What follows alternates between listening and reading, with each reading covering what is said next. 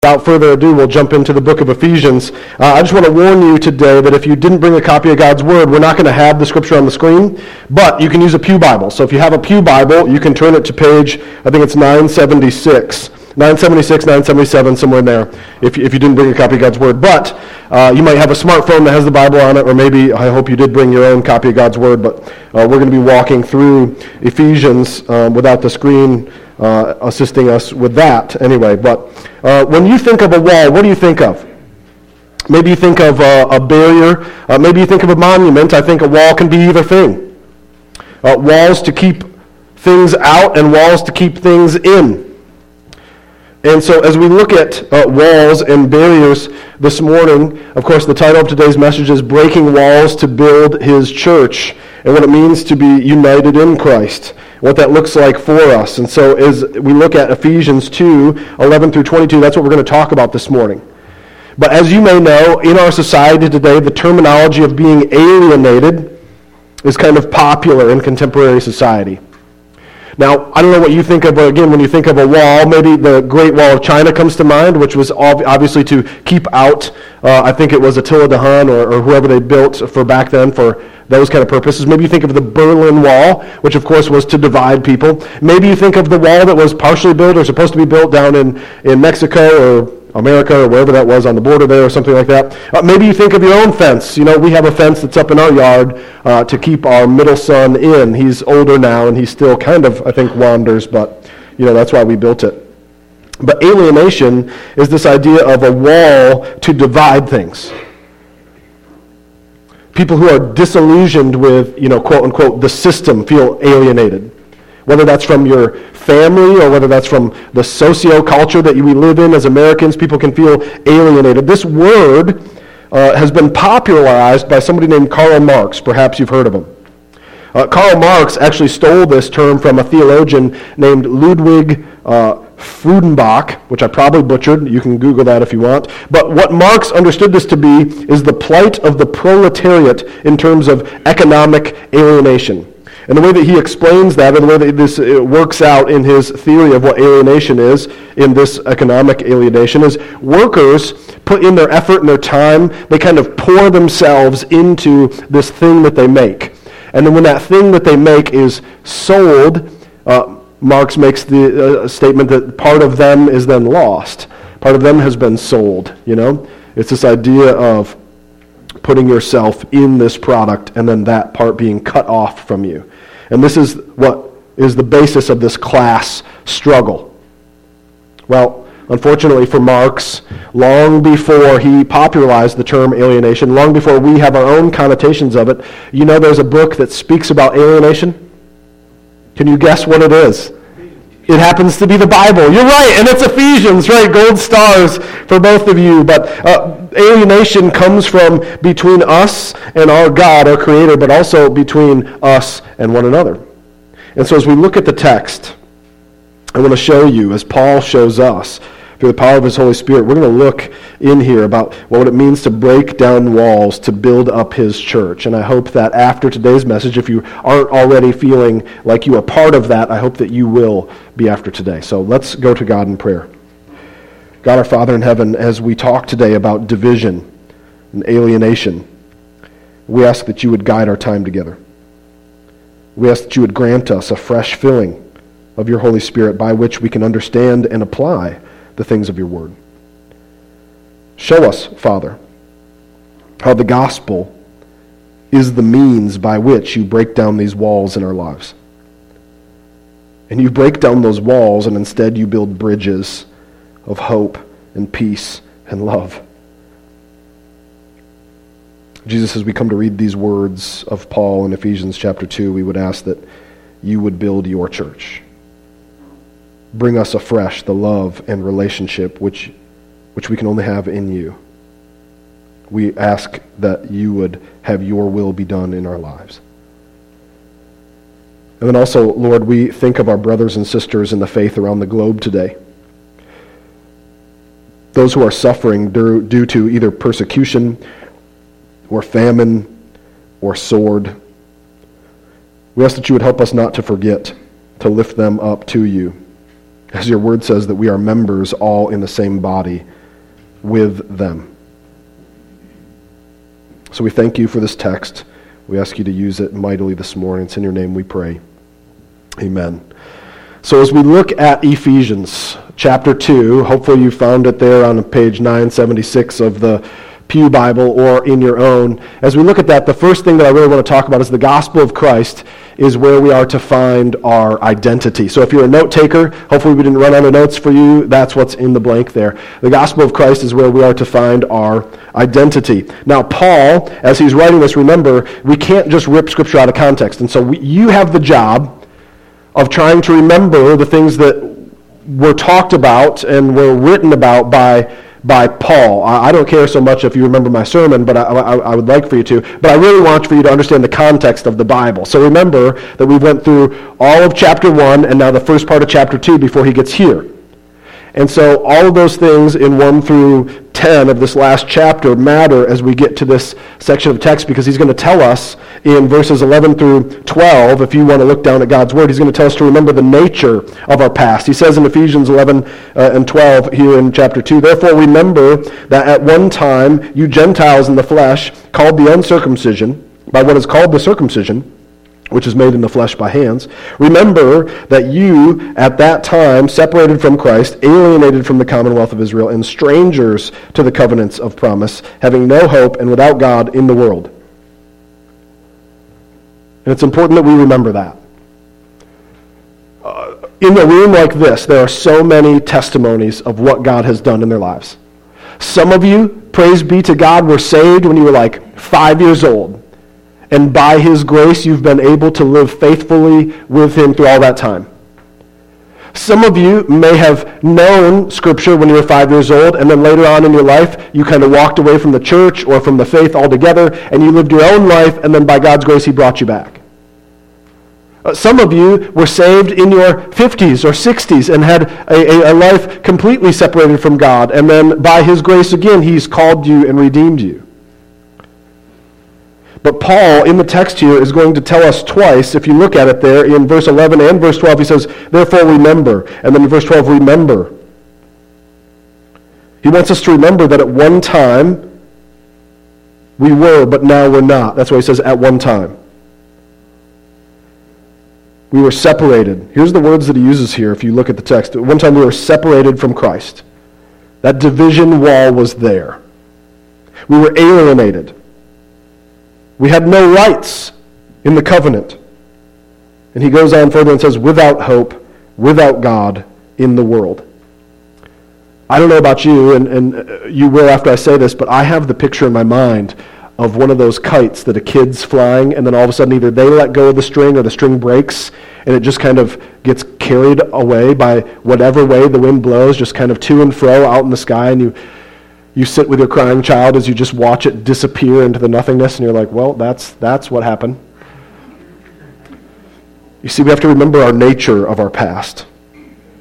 All of us, whether Jew or Gentile, and this is what he's talking about here, whether you were called of the uncircumcision party or the circumcision, all of us will need to remember our original nature. But then he also goes on, and he tells us the next part is to remember the consequences of our past. Now for this, I don't know what page it is in your Bible, but if you turn over a little bit to Ephesians two, one through three, you're going to see what he says there. Here's the consequences of our previous nature, which we just talked about last week, so hopefully you have this memorized by now, right? He said, you were dead in your trespasses, and says, you know, it's, you shouldn't lie in church, uh, in, in, in which you once walked, following the course of this world, following the prince of the power of the air, the spirit that is now at work in the sons of disobedience, among whom all once lived in the passions of our flesh, carrying out the desires of the body and the mind, and were by nature children of wrath, like the rest of mankind. And so remember your nature, but also remember the consequences of living that way. What fruit were we gaining there? You know, as I look back at my own history, I look back at the consequences of the fruit I was gleaning from that kind of lifestyle. And I have deep regret. Maybe some of you do. Even if you are one of the lucky ones that was saved when you were like three or four years old, you can look back at the fruit of the consequences of sin in your life and how if only you had been farther along down sanctification process, then that consequence wouldn't have happened. So I want to ask the question, why is it then that Paul calls us to remember twice right after he talks about one through ten of chapter two? He tells us, remember these things twice. Is it just so he can rub our faces in it? I would say no, not at all. But I think the answer is he tells us to remember twice because the fact is we so easily forget. Don't we? I mean, I know I do. There's times where I uh, give in to the pride of my own heart and I think, man, I'll never be that guy again. Man, I've come such a long way. Or we don't want to face the pain of what we were. I know that's true for me as well. I don't want to remember those things because I don't want to live those things anymore because it causes pain and shame. So whether it's pride or whether it's sorrow, or perhaps sometimes it's because we are we don't want to be reminded that we're actually no better than the people that we're judging. Because if I remember how I was, if I remember the consequences of, of what I did and who I was and things like that, then then therefore I can't throw any stones. But when I don't remember that, then that gives me all the ammunition I need. You see, I think Paul understands the same thing that we should if you've lived any amount of time under the sun, especially as walking with Christ, which it is so easy for us to forget who we are outside of Christ. And so because of that, our praise isn't what it should be. Our witness isn't what it should be. Our parenting, our marriages, our family ties, our entertainment, our food choices, the words that we say. I don't know if you know the man, but you know the saying, George Santiana. In nineteen oh five, he has a very famous saying, which uh, we've changed a little bit over time, but you're going to know it nonetheless. It's, uh, those who do not understand history are doomed to repeat it. Now, that's not actually what he said. What he said is, those who cannot remember the past are condemned to repeat it. That's what Paul's saying here. He says, remember who you once were. Remember the fruit of that because you need to trust in your new identity. You see, this is what changes everything. When we are living out, when we find our identity in Christ and in Christ alone, this is where things change. This is where habits, hang-ups, addictions, those are where those things are now able to have victory over. That's where brokenness gets restored. Ephesians two thirteen says, but now in Christ Jesus, you who were once far off have been brought near by the blood of Christ. Do you feel that? I mean, do you live that? And you should, and you should want to. Every single day, you should wake up tomorrow praying the prayer, God, help me to feel what I know to be true. Because feelings are fickle. You know, who can understand a man's heart? It's full of wickedness, right? And so feelings are deceptive. But this text says, remember just how before it said, but God, right? This is another one of those. You can underline this in your Bible. That's okay. God, God won't get mad at you. You can underline, but now. So, but now in Christ Jesus, you who are once far off have been brought near by the blood of Christ. Hebrews ten, nineteen through twenty-two gives another illustration of this, where it says, therefore, brothers, since we have confidence to enter the holy places of the blood of Jesus, by the blood of Jesus, by the new and living way that he opened for us through the curtain, that is, through the flesh, and since we have a great high priest over the house of God, verse twenty-two, let us draw near with a true heart in full assurance of faith, with our hearts sprinkled clean from the evil consciences and the bodies washed with, with water. You see, the gospel of Christ is where we must find our identity, not just where we can or where we should. It is a must for your life to be transformed by it. There's an old theologian, Harry Ironside. He was the pastor of Moody Church in Chicago. I don't know if you guys know or have ever heard about Ironside or, or not, but uh, again, wonderful thing about the internet, you can look him up. But anyway, he's he's on a train on the way to California for a speaking engagement. And as he's on the train on the way to California, there is a, a gypsy woman who comes up to the people in their carriage and says, hey, basically, if you give me some a couple bucks, I'll tell you your past, your present, and your future. And of course, as the good theologian that he is, he says, really? Well, why don't you stay a while? I'd like to hear about this, you know? And, and he, he asks her what her means of doing this is, and she, you know, gives him whatever spiel, and, and he pulls out his Bible. He says, you know, I already have a book that has told me all about those things. And what Ironside did in that time was he took that uh, gypsy woman through Ephesians chapter two, one through ten. He says, here's my past. I was dead in my trespasses.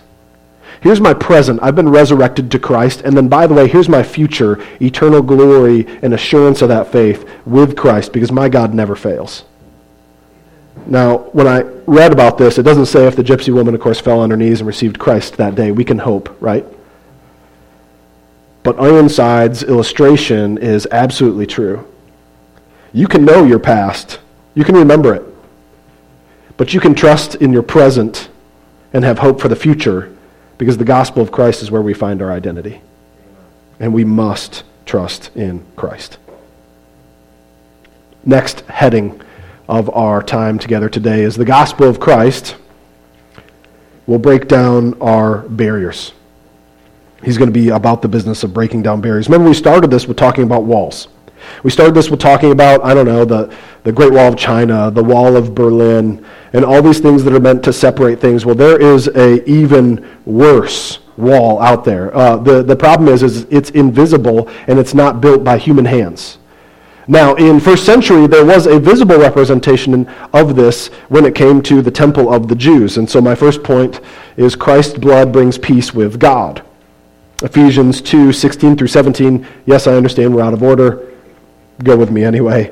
And so sixteen and seventeen of chapter two, and and might reconcile us both to God in one body through the cross, thereby killing the hostility. And he came and preached peace to you who are far off and peace to those who are near. Are you seeing another theme in the text already?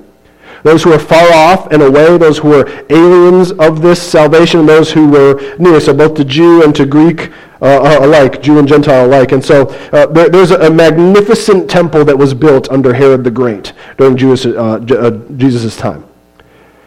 And if you remember back to the text, right, he's he's walking, well, we're going to talk about this just in the next month or so, right? So Jesus is, is walking towards the Temple Mount. People are laying their jackets down. And from where he was, if you can picture this, there's this giant building. And around the building is several walls. But in the middle of those walls is this building known as the temple. This temple is whitewashed, and so it's gleaming in the sun. And then on top of that, there was all kinds of ornate gold that they would put on top of it. So it was like, it was like a gem shining in the sunlight. But what they would have here, and remember, this temple was where the Jews would go to meet the one true God of Israel. And also where Gentiles who, who would come and who, who would either be curious about worship or who would have converted to Judaism would then also come and worship. This was the place where God was. And inside of that was the Holy of Holies, right? But outside of this, you had these walls. And so I, I want to read to you about these. So there was um, a, a court of the priests. So you had the temple, and then around that was the court of the priests with a wall. After that courtyard, there was another section of, of place there. This was the, the, the place for lay men, so just men in general. And then, sorry ladies, but this is how they had it. Outside of that then was another courtyard area with another wall, and that was for the women, Jewish women only. And then, as it says here, and I want to make sure I get this right, um, there was a spacious corner running on this. Uh, oh, okay, here, here it is. Um, on the same elevation, all of these were on the same elevation as the temple itself, okay? Same footing. Then, from this level, one descended five steps up to a walled platform, and then on the other side of the wall, fourteen more steps to another wall, and beyond this was the outer court of the Gentiles. This was a spacious court running right around the temple and the inner courts.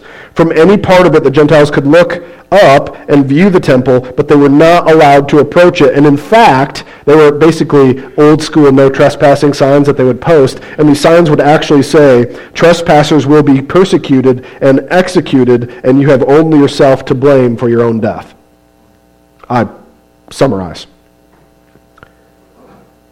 Another interesting thing is it's proposed by scholars that Paul might have been writing this letter. We know he's writing this letter from prison in Rome, and we believe that part of his reason for being arrested was because uh, there, in Acts, you can read this, Acts twenty-one, twenty-seven through thirty-six is the tag there, so if you're a note taker, you can write that down, Acts twenty-one, twenty-seven through thirty-six. But the, but the theory is, is that Paul, a Jew, had kind of smuggled in a Christian named uh, Trop, Trophimus, from Ephesus into the parts that they weren't supposed to go in. And because a riot then broke out, Paul was then arrested, and then he was taken uh, to Caesar, and eventually because of his appeal to, I'm sorry, Caesarea, and because of his appeal to go to Caesar because he was a Roman citizen, then he was transported to Rome as a prisoner, and that may be when he was writing this letter to those who are back in Ephesus. Just an interesting Bible nerdy tidbit for you if you want.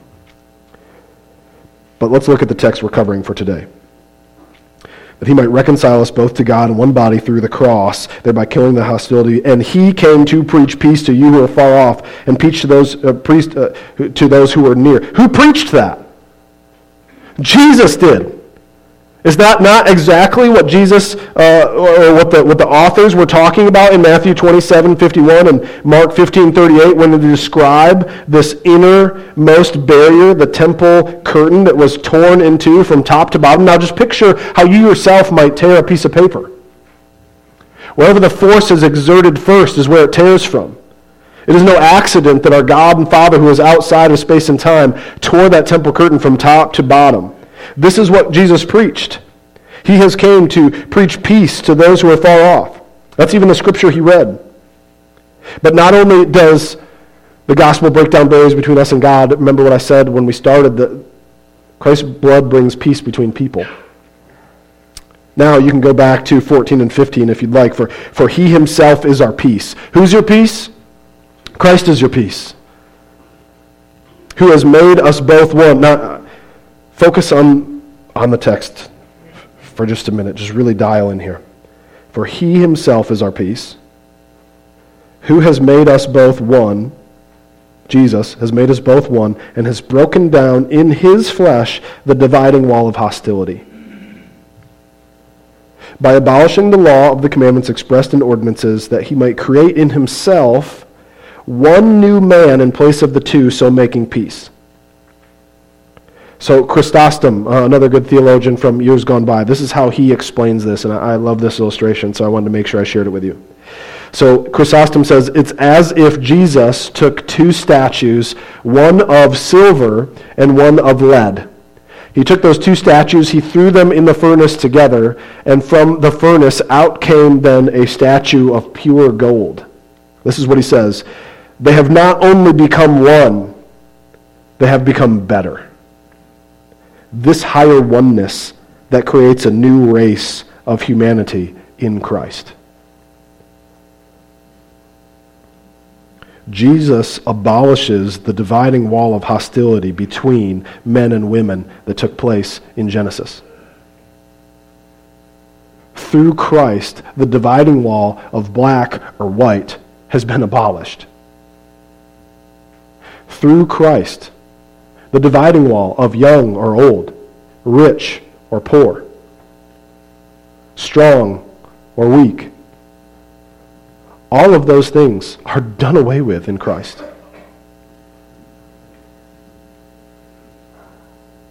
Amen. Yeah.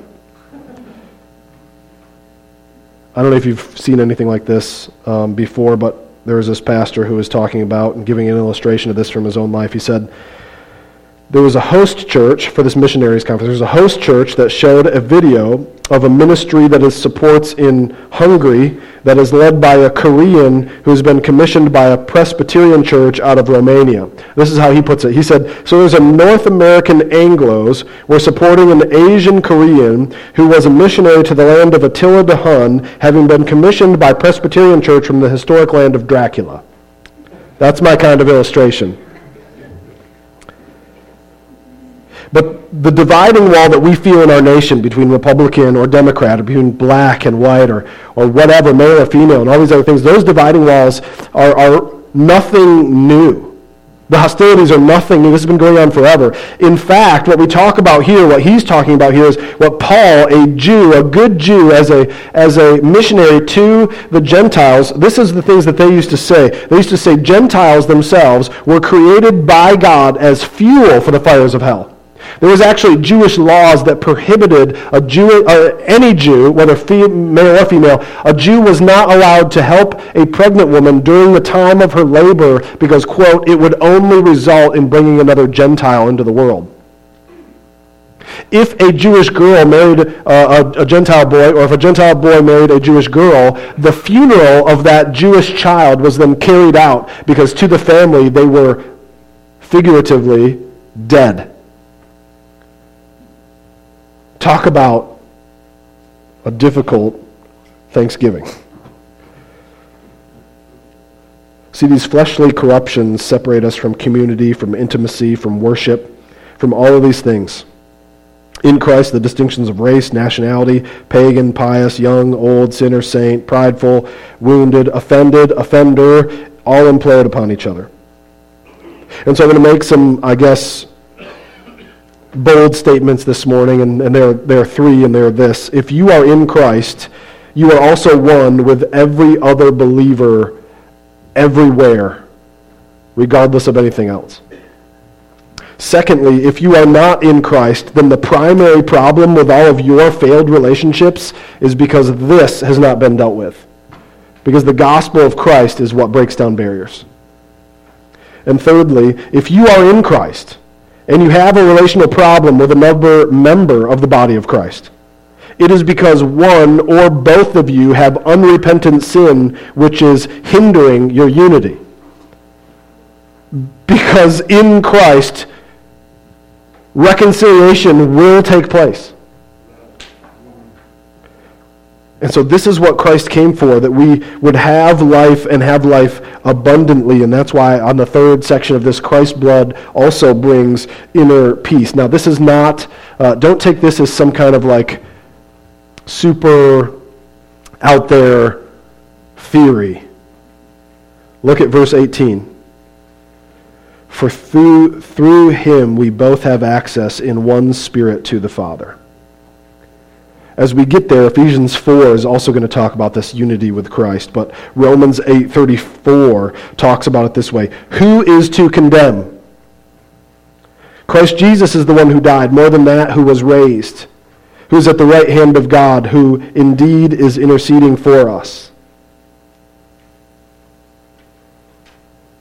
So what this means, brother or sister, is that when I want to call myself a failure, when I want to call myself a liar, a hypocrite, a pervert, a betrayer, when I want to call myself unworthy and not good enough, God says, you are my child. It says, for through him we both have access in one Spirit to the Father.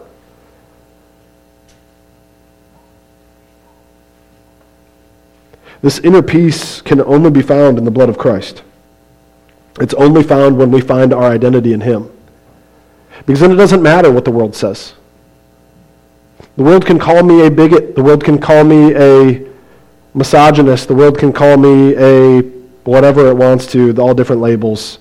I guess, what would it call me? Like a uh, an overprivileged whatever. I don't know. An overachiever. Thanks. Depends on who you ask, maybe. But this inner peace that we have can only be found in Christ, with our identity in him.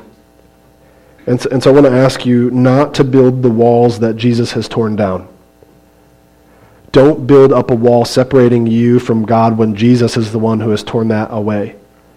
Don't build up a wall keeping yourself away from other people when Jesus has said, no, you can have fellowship and unity in Christ. I want to ask you for this inner peace that we can have only through Jesus. Are you living in the forgiveness that he offers?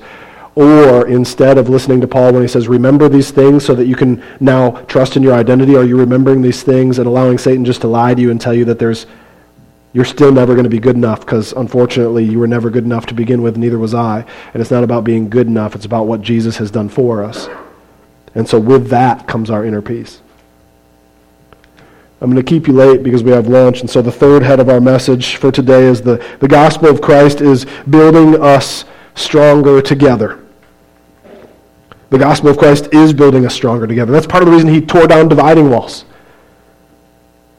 He's building us stronger together because we can find ourselves that, that we are precious to God, Ephesians two nineteen. So then you are no longer strangers and aliens, but you are fellow citizens with the saints and members of the household of God. Remember what he says above us? Remember how you used to be. You used to be a stranger. You used to be an alien. You used to be alone, without hope, in the world. You used to be that kite flying on the breeze, left to your own devices, probably to get stuck in an oak tree somewhere.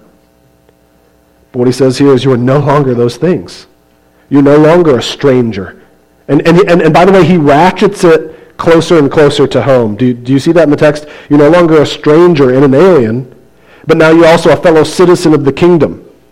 So you're not only just somebody who's here on a work visa or with a green card, you're now a full-blooded citizen of the kingdom. And then he even says this, not only that, but you're also then a member of the household of God. Through Christ, we not only have access to our Father's presence, we also have access to our Father's hearts. We are precious to God. When I have people over to my house, when I walk into my house, I don't take my shoes off. If I'm thirsty, I go to the cabinet, I get out a, a glass, I fill it up with water or with juice or with soda or whatever it is that I want because it's in my refrigerator. I fill it up, I go to my couch, I sit down, I turn the T V on. That's how I roll. Why? Because it's my house. When you come to my house, you will come in and I will tell you, don't worry about your shoes, we don't take them off. And then you will proceed to take your shoes off. Probably. Not now. Now you're going to be like, I'll show you dirt all over your floor, you know. But that's how you will do it. And, and then I'll say, hey, can I get you anything to drink? And you'll say, yes, I'll like a water. And then and then I'll have to go get you a cup with water in it. And I don't mind that. But what we're talking about here is it's different when it's your house, isn't it? It's different when you're a member of the house, isn't it? When my kids ask me for water, what do I tell them? Oh, let me get you a cup. I'm like, no, pull, get yourself. Get yourself. Yes. Well, I think it was probably said best in August twenty-fifth, nineteen thirty-nine, in Technicolor, the musical, The Wizard of Oz, when Dorothy said, there's no place like home. And so in the text, what Paul is saying is, welcome home. And he's building us stronger together because now we're part of a family. Now you're part of a unit. Now you're part of a tribe. And he goes on and he says, not only that, but we're secure in Christ. Unfortunately, in our world today, households dissolve. People pass away. People can abandon one another. But not in Christ. In Christ, we are secure. Ephesians two, twenty through twenty-one. Built on the foundation of the apostles and the prophets, Christ Jesus himself being the cornerstone, in whom the whole structure being joined together grows into a holy temple in the Lord. Jesus' sacrifice is the ultimate testimony on which we can rest our claims of God's love. If you think about it as a house, I don't know if you've heard this story before, but one of my favorites goes something like this. Once upon a time, there were three little pigs. And uh, there was a wolf that came to town. And each one of these pigs, they built their own house to save them from the wolf, right? You guys are familiar with the story. The first pig built his house out of what? Straw or hay, depends on who tells the story, right? When the wolf came to town and he blew upon the house, what happened? It fell down. It fell down.